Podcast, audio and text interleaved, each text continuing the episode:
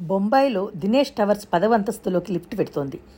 ఆ లిఫ్ట్లో ఉన్న మరాఠీ భార్యాభర్తలు ఇద్దరు గుజరాతీ యువతులు ఒక పంజాబీ యువకుడు వీరితో పాటు సుచరిత కూడా ఉంది. వీళ్ళంతా అందరూ ఏదో మాట్లాడుకుంటున్నారు. సుచరిత మాత్రం ఒక పక్కగా తన లోకల్లో తాను ఉన్నట్టుగా చేతిలో ఒక కలర్ ఫోటోలు ఉన్న పుస్తకం చూస్తోంది. సుచరిత వేషభాషలో మార్పు కనిపిస్తోంది. జుట్టు మెలివి పైకి ముడి వేసుకుంది భుజానికి కెమెరా వేలాడుతోంది. చెయ్యి అప్పుడప్పుడు అనుకోకుండానే నడుం దగ్గర వేలాడుతున్న కెమెరాని ఆరో ప్రాణంలా పదిలంగా భావిస్తున్నట్టుగా తనకి తెలియకుండానే దాన్ని స్పృశిస్తోంది. లిఫ్ట్ పైకి వెళ్తుండగా పంజాబీ యువకుడు సుచరితను చూస్తూ గుడ్ ఈవినింగ్ మిస్ రావు అని పలకరించాడు. సుచరిత సుచరిత పుస్తకంలోంచి తలెత్తి గుడ్ ఈవినింగ్ రంజిత్ అంటూ చిరునవ్వుతో సమాధానం చెప్పింది. మరాఠీ పెద్ద ఆయన చనువుగా పలకరించాడు. బేబీ వారం రోజుల నుంచి కనిపించడం లేదేంటి? ఊళ్ళో లేను అంకుల్. ఎలిఫెంటా కేవ్స్ మేము డాక్యుమెంటరీ తీస్తున్నాం. ఆ పని మీద వెళ్ళాను. మొన్న అవర్ ఇండియా మ్యాగజైన్లో నీది అజంతాలో ఒకరోజు అనేక ఫోటో ఫీచర్ చూశాను. ఫోటోలు వాటి కింద క్యాప్షన్ ఎక్సలెంట్గా ఉన్నాయి బేటి. నా నా ఫ్రెండ్స్ అంతా సుచరిత రావు అంటే మీ ఫ్లాట్లో ఉండే అమ్మాయేనా అని అడిగారు. నేను గర్వంగా అవునని చెప్పాను. Thank you uncle. ఆంటీ మీ ఒంట్లో ఎలా ఉంది? ఆయన పక్కనున్న భార్యను పలకరించింది. బాగానే ఉంది. ఆవిడ సుచరిత ఇష్టంగా చూస్తూ సమాధానం చెప్పింది. సుచి బేటి ఎల్లుండి మా దీపాంకర్ బర్త్డే ఉంది. నువ్వు వచ్చి ఫోటోలు తీస్తావా?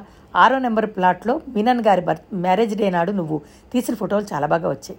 నేను ఊర్లో ఉండనా అంటే మేము సిలోన్ వెళ్తున్నాం. ఊర్లో ఉంటే మాత్రం తప్పక వస్తాను. ఇంతలో లిఫ్ట్ పదవ నెంబర్ ఫ్లోర్లోకి వచ్చింది.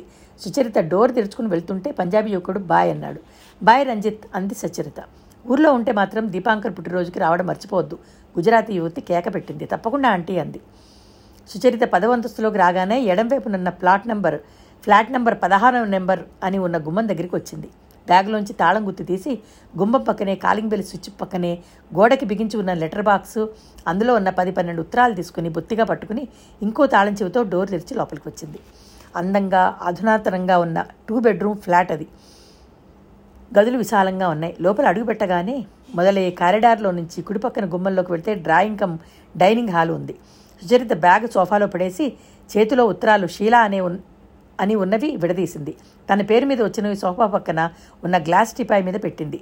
షీలా ఉత్తరాలు తీసుకువెళ్ళి ఎదురుగా ఎడం వైపు కనిపిస్తున్న బెడ్రూమ్లో డోరు కింద సందులో పెట్టి తోసింది. తనకే చాలా ఉత్తరాలు వచ్చాయి.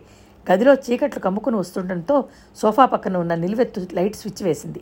వెంటనే గది అంతా వెన్నెలతో వెలుగు నిండిపోయినట్టుగా అయింది. సుచరిత మళ్ళీ ఉత్తరమంగా చూసింది. అయిష్టమైన వస్తువును అక్కడ చూసినట్టుగా ముఖం తిప్పేసుకుని భుజానికి ఉన్న కెమెరా తీసి వెళ్ళి తన గదిలో అల్మేరాలో పెట్టింది. తిరిగి వచ్చే ముందు ఒక క్షణం ఆగి మళ్ళీ వెనక్కి తిరిగి కెమెరాని సరిగ్గా పెట్టానా? లేక అజాగ్రత్తగా పెడితే కింద పడుతుందా? అని దాని భద్రతని పరీక్ష చేసి అది సురక్షితంగానే ఉంది అని తెలుసుకుని నిశ్చింతగా యువతలకు వచ్చింది. బాత్రూమ్కి వెళ్ళి స్నానం చేసి వచ్చింది. ఫ్రిడ్జ్లో శాండ్విచెస్ ఉన్నాయి తింది. టీ కప్పుని కలుపుకుని కప్పులో పోస్తుండగా ఫోన్ గడగడా మోగింది. సుచరిత టీ కప్పు తీసుకుని డ్రాయింగ్ రూమ్లోకి వచ్చి ఫోన్ తీసింది. హలో అవతల ఒక మగ కంఠం వినిపించింది. ఎస్ అంది. హలో సుచి నేను అజిత్ని మాట్లాడుతున్నాను. షీలా ఉందా? తను ఇంకా హోటల్ నుంచి రాలేదు. లేటుగా వస్తానని చెప్పింది. రాగానే నేను మిసెస్ సిరాని ఇంట్లో వెయిట్ చేస్తుంటాను. అక్కడికి వచ్చేయమని చెప్పు. డిన్నర్ బయటికి తీసుకువెళ్తానని చెప్పు okay? Okay. How are you fine how is your photography fine thank you నేను షీలా కోసం వెయిట్ చేస్తుంటాను. రాగానే చెప్పడం మర్చిపోగా గుమ్మంలో అడుగు పెట్టగానే చెప్తాను. థ్యాంక్ యూ నైస్ గర్ల్ అని ఫోన్ పెట్టేశాడు. సుచరిత టీ తాగడం పూర్తి చేసి కప్పు తీసుకువెళ్ళి వంటింట్లో కడిగి పెట్టేసి వచ్చింది. తిరిగి వస్తూ బాల్కనీలోకి వెళ్ళింది. ఎదురుగా ఆకాశంలో చొచ్చుకున్నట్టుగా వేరే అపార్ట్మెంట్స్ వాటిల్లో లైట్లు వెలగడంతో అవి దీపతోరణాల్లా వెలి మెరిసిపోతున్నాయి. సుచరిత జీవితం హఠాత్తుగా సుళ్ళు తిరుగుతున్న ప్రవాహంలో కొట్టుకుపోతున్న గడ్డిపోచలా తన స్వయం శక్తికి ప్రాధాన్యత లేనట్టుగా తను భగవంతుడికి ఇచ్చి నడిపిస్తున్న బొమ్మలాగా అయిపోయినట్టుగా అనిపిస్తోంది. తను బొంబాయి మాధవ్ గారి దగ్గరికి వచ్చింది. ఆయన పుస్తకాన్ని ఫోటోలు తీయడం అనే పని తను ప్రాణం పెట్టినట్టే నిర్వర్తించింది. మాధవరావు గారు కుందన్ షా ఫ్యామిలీ ఫ్రెండ్ అని ఆయన అక్కడ మళ్ళీ పరిచయం అవుతారని మాత్రం కల్లో అనుకోలేదు. ఒకసారి ఉదయం కాలింగ్ బెల్ ముగింది. మాధవరావు గారు స్టడీ రూమ్లో ఉన్నారు. ఎదురుగా కుందన్ షా. తను నివ్వెరపోయింది. మీరా? తెలుగులో మాట్లాడింది. ఆయన సుచరిత కళ్ళల్లో ఆనందం చూశారు. చూపుడు వేలు చూపిస్తూ సందేహంగా ఎక్స్క్యూజ్ మీ అన్నాడు. సుచరిత ఉత్సాహంగా ఇంగ్లీషులో తనని తానే పరిచయం చేసుకుంది. హైదరాబాద్లో బహుమతి అందుకున్న వైరం గుర్తు చేసింది ఓ ఆయన గుర్తు చేసుకున్నారు ఇంతలో మాధవరావు గారు అక్కడికి రానే వచ్చారు. సుచరితని ఆయన కుందర్షాకి పరిచయం చేస్తుంటే ఎక్స్క్యూజ్ మీ అంటూ ఆయనే సుచరితని మాధవరావుకి పరిచయం చేశారు. వీడు చిన్నప్పుడు ఉట్టి అల్లరి వెధవ. చదువులో మొద్దు. మే ఎవ్వరం వీడు ఇంత పేరు తెచ్చుకుంటాడని కలలో కూడా అనుకోలేదు మాధవరావు గారు చెప్పారు. వాడి జీవితం ఒక విషాదం. ప్రేమించి తల్లిదండ్రులకు ఎదురు తిరిగి పెళ్ళి చేసుకున్నాడు. ఇద్దరూ చాలా అన్యోన్యంగా ఉండేవారు. ఇద్దరికీ పన్నెండు పిల్లలు. పిల్లలకి ఎనిమిది సంవత్సరాల వయసులో ఆరు నెలల వ్యవధిలో మెదడుకు సంబంధించిన విషజ్వరాలతో పోయారు. భార్యకి క్యాన్సర్ అని తెలిసింది. ఏడాది తిరగకుండా ఆ అమ్మాయి పోయింది. ఎంతమంది మేము ఎన్ని విధాలు చెప్పినా పెళ్ళి చేసుకోలేదు. కిందటి జన్మలో నేను ఏదో మహాపాపం చేశానని అది ఈ జన్మలో శిక్ష అనుభవిస్తున్నానని అంటాడు. మాధవరావు చెప్పిన విషయాలు విన్నాక సుచరితకి ఆయనంటే గౌరవ గౌరవాభిమానాలు రెట్టింపైనాయి. హౌ ఈజ్ యువర్ ఫ్రెండ్ అని అడిగాడు ఆయన.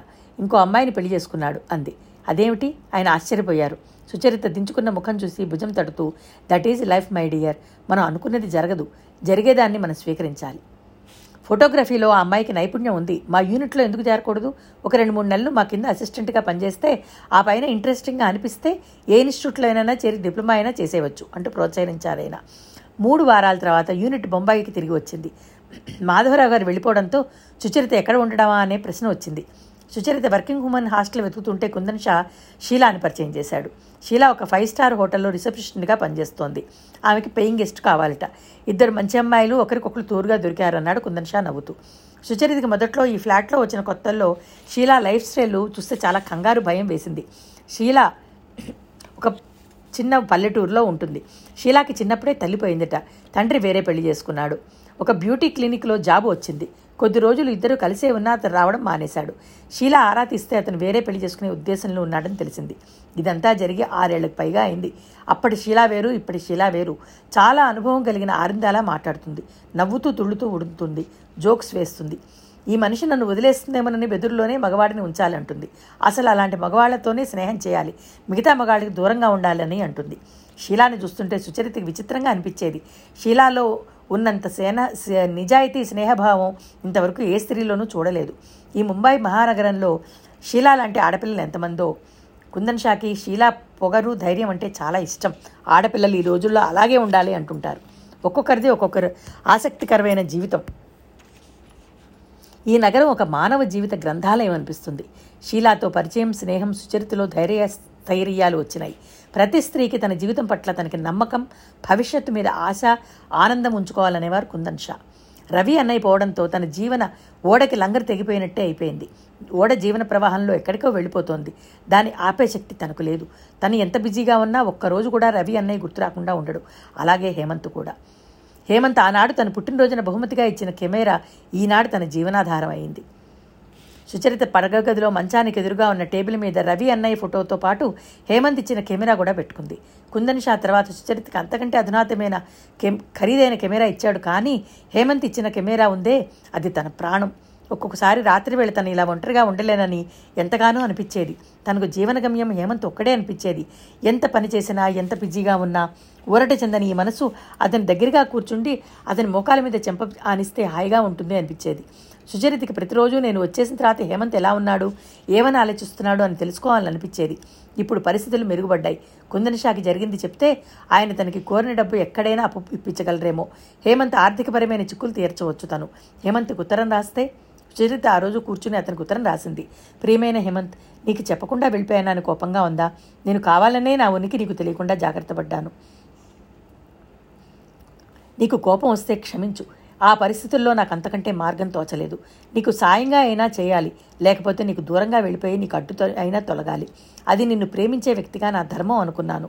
నీకు దూరంగా ఉండాలని నాకు నేను వేసుకున్న శిక్ష వేయింతలుగా శారీరకంగా మానసికంగా నన్ను ఒక ఒంటరి తనపు జైలులో ఊపిరాడినట్టుగా బంధించి వేస్తున్నట్టుగా అనిపిస్తోంది. హేమంత్ నువ్వు ముంబై వచ్చే నేను ఎక్కడున్నానో నీకు తెలియజేస్తున్నాను.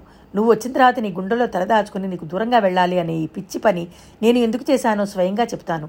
నీ రాక్ కోసం ఎదురు చూస్తున్నాను నా మీద కోపంగా ఉందా? కోపతాపాలకి అలకలకి అతీతమైనది మన బంధం అని నేను గాఢంగా విశ్వసిస్తున్నా. హేమంత్ నీ రాక కోసం వెయ్యి కళ్ళతో ఎదురు చూస్తున్నాను నీ నుంచి దూరంగా వెళ్ళిపోయింది నేనే. నీకు దగ్గరగా ఉండాలని ఆశిస్తున్నది నేనే. నీ శుచి మర్నాడు ఉత్తరం పోస్ట్ చేస్తుంటే మనసు ఆనంద విహంగమైంది తలెత్తి చూస్తే రోడ్డు పక్కన విరగబూసిన పచ్చటి పూల చెట్టు. సుచరిత మెల్లగా నడుస్తోంది. ఎదురుగా పార్కులో పిల్లలు ఆడుకుంటున్నారు. తను అలా నడుస్తుంటే ఆ క్షణంలో తను ఇక్కడ ఒంటరిగా నడుస్తోంది. రెండు మూడు రోజుల తర్వాత హేమంత్తో కలిసి నడుస్తుంది. ఓ శుచి హేమంత్ నవ్వు చెవులో నుంచి గుండెల్లో మారుమ్రోతూ హేం వినిపిస్తోంది. మనసు నిండా ఎన్నెన్నో ఆలోచనలు. వస్తూ దోవలో హేమంత్కి ఇష్టమైన తెల్ల గులాబీలు కొని తెచ్చింది. అతని గదిలో మంచం మంచం పక్కన ఫ్లవర్ వ్యాజ్లో చేయి వేసి చాస్తే తాకడానికి అందేలా అమరుస్తుంటే షియా వచ్చింది హడావిడిగా. శుచి నీకు పోస్ట్ వచ్చింది. అదే టైంలో అజిత్ వచ్చాడు. నీకు ఉత్తరం ఇవ్వడం మర్చిపోయాడు. ఈ అజిత్ ఉన్నాడే. అతను వస్తే నా మతి నా దగ్గర ఉండనీయడు. గదిలో మంచం మీదకి షీలా విసిరిన కవర్లు చూసింది. ఒకటి ఉత్తరం మరొకటి ఏదో శుభలేఖ.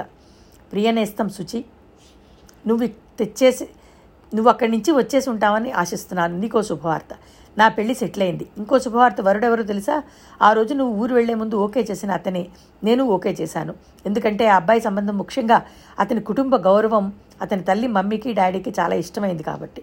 నువ్వు అతన్ని చూసి ఇతను నిన్ను సుఖపెడతాడు అనిపిస్తోంది అన్నావు గుర్తుందా? నాకు నీ సర్టిఫికెట్ మమ్మీ డాడీల ఇష్టం.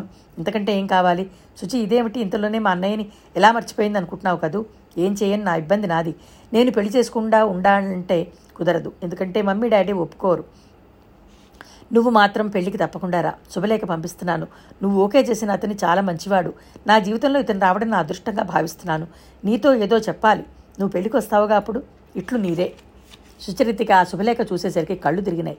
రేణు ఉత్తరం మళ్ళీ చదివేసరికి మతిపోయినట్లయింది. సుచరి సుచరిత క్షణం ఆలస్యం చేయలేదు. గబగబా బ్యాగ్ తీసుకుని బాణంలా బయటకు దూసుకువెళ్ళింది. ఆ పోస్ట్ బాక్స్ దగ్గరికి వచ్చింది. దాని మీద నెక్స్ట్ క్లియరింగ్ రాత్రి ఎనిమిది గంటలకని ఉంది. అంటే తను పోస్ట్ చేసిన ఉత్తరం వెళ్ళిపోయిందనమాట ఓ గాడ్! పోస్ట్ ఆఫీస్కి పరిగెత్తింది. సారీ మేడం పోస్ట్ ట్రైన్కి వెళ్ళిపోయింది అన్నారు రెండు రోజులు సుచరిత మంచంలోంచి లేవలేదు.